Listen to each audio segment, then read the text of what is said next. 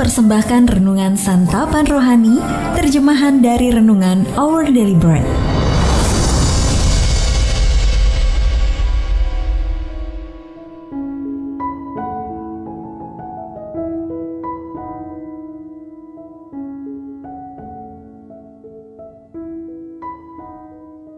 Sahabat ODB, pembacaan Alkitab hari ini terambil dari Roma pasal yang ke-12, ayat yang ke-17 sampai dengan ayat yang ke-21. Roma pasal yang ke-12 ayat yang ke-17 sampai dengan ayat yang ke-21.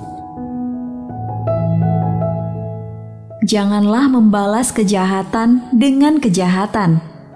Lakukanlah apa yang baik bagi semua orang. Sedapat-dapatnya, kalau hal itu bergantung padamu, hiduplah dalam perdamaian dengan semua orang. Saudara-saudaraku yang kekasih, janganlah kamu sendiri menuntut pembalasan, tetapi berilah tempat kepada murka Allah.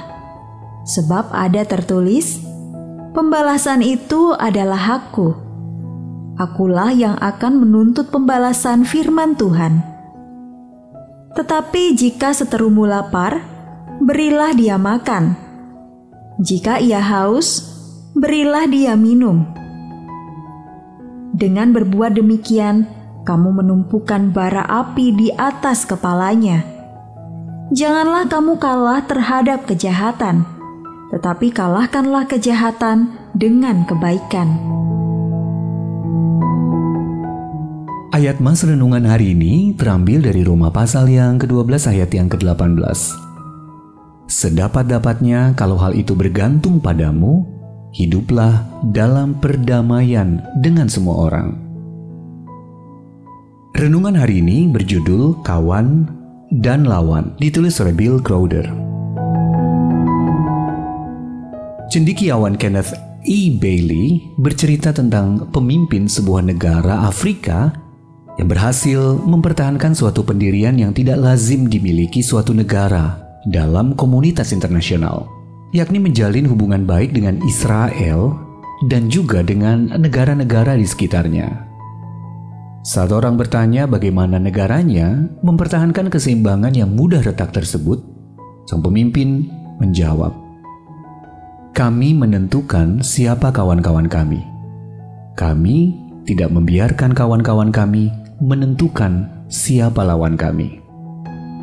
Dan ini adalah sebuah sikap yang sangat bijaksana, tetapi juga sangat praktis.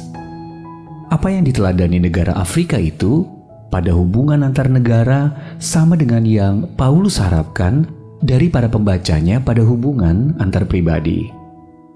Di tengah keterangan panjang mengenai ciri-ciri kehidupan yang diubahkan oleh Kristus, Sang Rasul menulis, Sedapat-dapatnya kalau hal itu bergantung padamu, hiduplah dalam perdamaian dengan semua orang.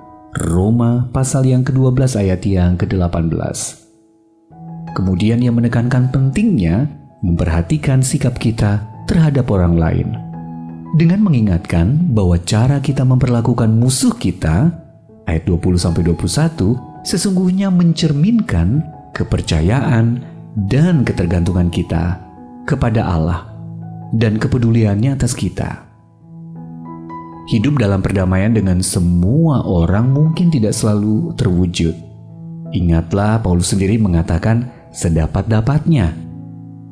Namun, sebagai orang percaya, kita bertanggung jawab untuk membiarkan nikmat Allah membimbing kehidupan kita. Yakobus pasal yang ketiga, ayat yang ke-17 sampai dengan ayat yang ke-18. Supaya kita dapat berelasi dengan orang-orang di sekitar kita sebagai pembawa damai. Dan itulah cara terbaik yang dapat kita lakukan untuk menghormati Dia, Sang Raja Damai. Sahabat Odiwi, dalam keadaan apa Anda merasa sulit untuk hidup dalam perdamaian? Mengingat panggilan kita sebagai pembawa damai, bagaimana cara Anda menghadirkan kasih ke dalam suatu konflik? Mari kita berdoa. Bapa Maha Kasih, aku pernah menjadi lawanmu, tetapi engkau tetap menyebutku sebagai sahabatmu. maka mampukanlah aku ya Tuhan untuk menjadi pendamai, agar aku dapat menunjukkan kasih karuniamu itu kepada sesamaku. Amin. Jika Anda ingin mendapatkan buku renungan ini dalam bahasa Indonesia, Inggris atau Mandarin, WhatsApp kami di 0878 7878 9978 atau email indonesia@odb.org. Persembahan kasih dari Anda memampukan Our Bread Ministries menjangkau orang-orang agar diubahkan. Tuhan memberkati.